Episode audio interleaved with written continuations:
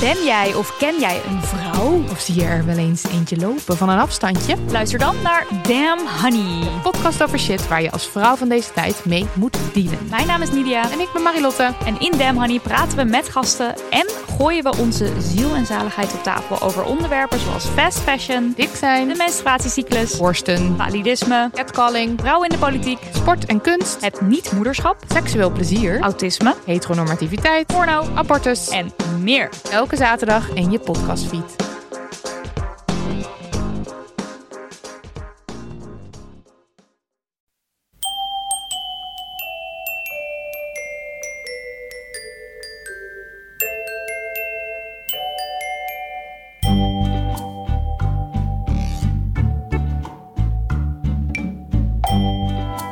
Welkom bij aflevering tweehonderdtweeënveertig van Echt Gebeurd, de podcast waarin waargebeurde verhalen worden verteld door de mensen die ze zelf hebben meegemaakt.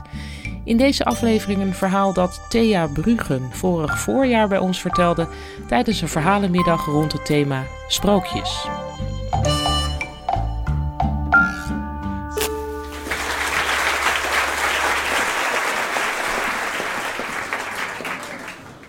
Ik was drieëntwintig jaar. Ik studeerde aan de kunstacademie en um, ik woonde in een studentenhuis. En ik was in het bezit van een paard. En nou wil ik meteen het beeld wegnemen van zo'n groot, saai, grijs politiepaard. Want dat was het helemaal niet.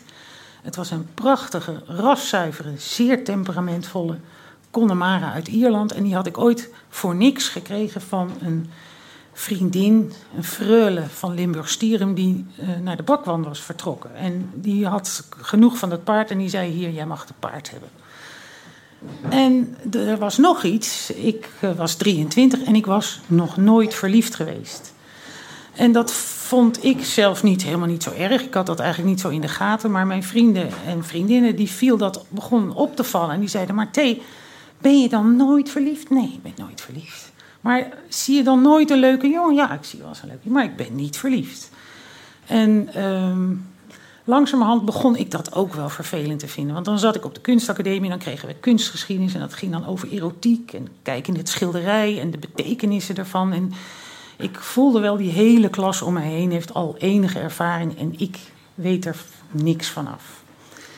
Later, veel later, dacht ik, ja, hoe kan dat nou? Dat ik zo... dat ik dat had, dat ik nooit verliefd was.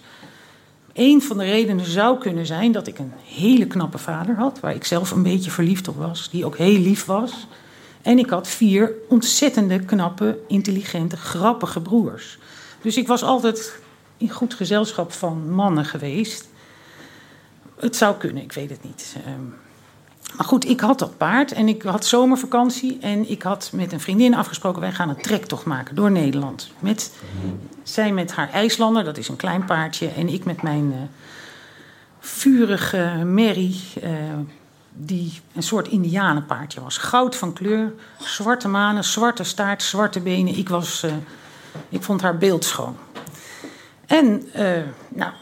de trektocht door Nederland. Uh, we hadden flink getraind. De paarden hadden een nieuw beslag van de hoefsmid gekregen, zodat ze het goed uit zouden houden. En een week voordat we weg zouden gaan, zei die vriendin, ja, Thea, ja, ik ben heel erg verliefd geworden. En uh, ik ben dol op die jongen en we kunnen elkaar eigenlijk niet missen. En we willen trouwen en dan moeten we sparen. En we zitten nu op sinaasappelkistjes. Ik ga niet mee.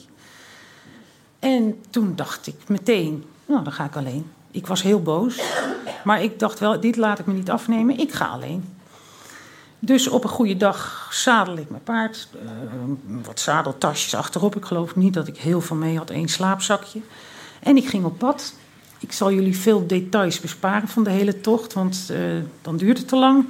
Maar uh, je kan je wel afvragen, waar sliep je dan? Maar dat wist ik zelf ook niet. Ik dacht, ik kijk wel, ik bel bij boeren aan en dan vraag ik of ik daar in het hooi mag slapen. En dan dus moet dat paard maar ergens gestald worden. En ik ga toch die trektocht maken. Dat paard heette trouwens Batouwe Lady Love. Die had echt zo'n hele muzikale naam. En dat was ik niet bepaald. Ik voelde me toch wel soms een beetje, ben ik wel normaal dat ik nooit verliefd ben. Um, wat er tijdens die tocht gebeurde was dat ik bij alle boeren waar ik aanklopte was ik welkom. Soms weigerden ze mij in de hooiberg te laten slapen, wat ik dan weer heel erg leuk en romantisch vond, om daar dan gewoon te slapen. Maar zij zei nee, nee, een beetje op zolder of een stretcher ergens.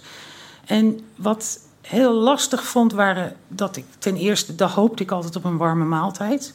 Maar die boeren eten tussen de middag warm. Dus je krijgt wittebrood met hagelslag. En na een paar dagen dacht ik, oh, dan krijgen we weer dat wittebrood met hagelslag. Plus de conversatie was heel erg stijf en gespannen. En ik, ik zie me nog zitten op zo'n bank en dat die mensen uh, onder zo'n Friese staartklok, zo'n tikkende klok, van mij aan zaten te staren. En dan liet die, zo'n boerin liet mij dan zo'n ansichtkaart zien. Kijk, dit is, uh, komt van mijn zoon, die zit in Zwitserland. En dan knikte ik maar van, nou, ongelooflijk, een zoon in Zwitserland, weet je wel. En ik, na een paar dagen was ik helemaal knetter van die boeren en, en de conversatie. En, en uh, er was nog iets, want ik had dat paardje van mij, die Lady Love, die had ik uit de wei gehaald, zo'n zomerweidje waar andere paarden stonden. En die werd eigenlijk ook helemaal knetter, want die was super alleen. Dat had ik me niet gerealiseerd. Een paard is een kuddedier, dus dat paard ging op het laatst hinneken naar een koe die in de wei stond. Er kwam er ergens, zag ze een hond aanlopen, dan wilde ze daar al naartoe. Dus wij waren eigenlijk een heel treurig stelletje, wat uh, door Nederland aan het toeren was. Je kan je ook niet voorstellen, je kan niet ergens in bij een cafeetje een koffie gaan halen, want je zit met dat beest, weet je wel. Dus het, na een aantal dagen dacht ik, dit, ga, dit, dit wordt het helemaal niet. Ik lijk wel een Sinterklaas, wat ben ik aan het doen? En zo reageerde ook iedereen van, jeetje, wat ben jij aan het doen, weet je wel. Het, het was heel, heel gek. Dus na een paar dagen dacht ik, wacht even, nee, dit ga ik niet volhouden. Ik weet, een klasgenoot van mij, die zit in, woont in Tiel. Ik, die ga ik opbellen, misschien hebben die ergens een weiland. Dan kan ik even een normaal gesprek voeren. En ze zei, ja, kom maar, we hebben ergens een weidje. En daar, daar staat een ezel, daar kan dat paard van jou wel bij. Dan blijf je lekker een paar dagen bij mij logeren. Nou, toen ik daar aankwam, Uh, was ik heel blij om haar te zien. En zij ontving me heel hartelijk. En dat paard van mij, die Lady Love, die ging het weidje in. Dat werd een enorm gevecht met die ezel. Dus dat werd er schielijk werd, werd er weer uit elkaar gehaald. En toen zei ze, nou weet je, er is hier een familie in het dorp. En die fokken paarden, die kan ik wel even bellen. En vragen of jij daar dan dat paard neer kan zetten. Oké, okay, nou, even afwachten. En toen kwam ze even later terug. Ze zei, nee, het is goed. Ze, ze verwachten je. Ze wachten op je. Dus uh, ik loop wel met je mee. Dan uh, wijs ik je de weg. En ik was er al... Uh, ik was heel moe, dat weet ik nog. Ik was ontzettend moe. Ik was ook heel vies, dat weet ik ook nog. En ik liep ernaast. En ik kwam bij, dat, bij die fokkerij. Het was een heel mooi oud rietgedekt huisje met een tuin en stallen daarnaast. En daar stond een jongen. En die leunde tegen de deurpost van de stallen. En die keek naar mij en die zei, jeetje, wat is dat een mooi paard. En toen uh, gebeurde er iets bij mij. En je, je raadt het misschien al, ik was meteen verliefd. Helemaal verliefd op deze jongen. En... Um, Nou, dat paard van mij ging in een stalletje gezet en die viel meteen in slaap. Die hoorde de andere paarden om zich heen, dus die was helemaal... Uh, en ik dacht, nou, ik moet hier een paar dagen haar rust gunnen voordat ik weer verder ga. En ik sliep bij die vriendin, maar ik ging elke dag even kijken naar Lady Love. En uh, ondertussen ging die hele lieve familie, die hadden allemaal zonen rondlopen. En die ging, uh, werd er thee voor me gezet in de boomgaard en het was heel mooi weer.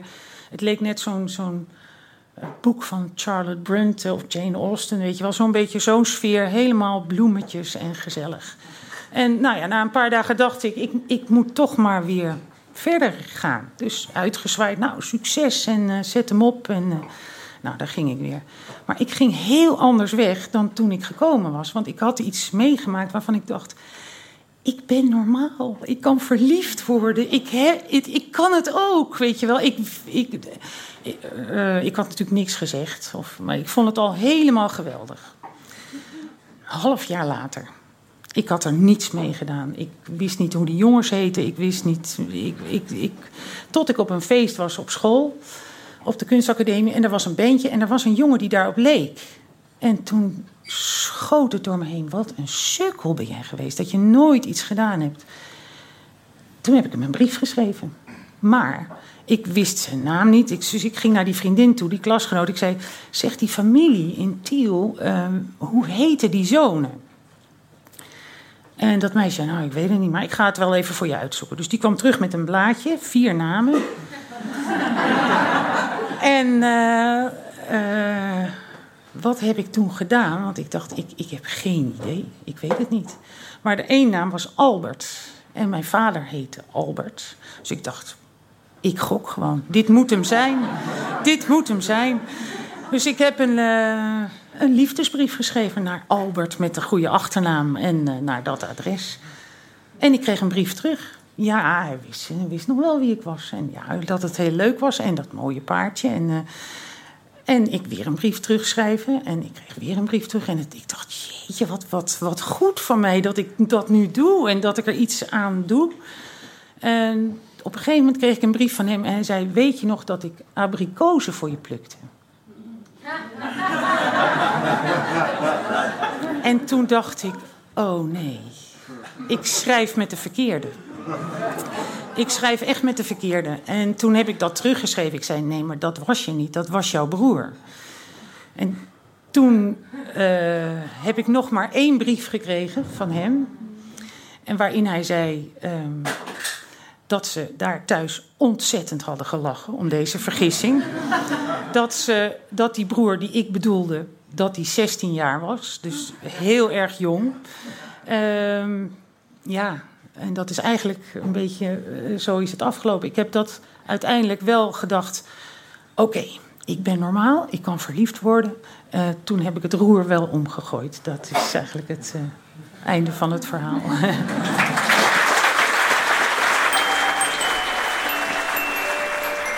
Je hoorde een verhaal van Thea Bruggen. Thea is juf op een basisschool in Amsterdam. Ze rijdt nog steeds paard en met de liefde, zo mailt ze ons, is het helemaal goed gekomen. Echt Gebeurd is een verhalenmiddag die normaal gesproken elke derde zondag van de maand plaatsvindt in de Amsterdamse comedyclub Toemler. Maar de afgelopen zondag ging die middag niet door als gevolg van de coronamaatregelen. De vraag is natuurlijk ook wat er komt van de Echt Gebeurd middagen op negentien april en zeventien mei. Maar onze podcast gaat door en bijna al onze tweehonderdeenenveertig eerdere afleveringen zijn nog te beluisteren voor als je deze weken behoefte hebt aan afleiding. En nog een andere tip, ik zelf werk mee aan een speciale lockdown-serie van Chris Baiema's podcast Man met de microfoon. Dat is ook een dikke tip.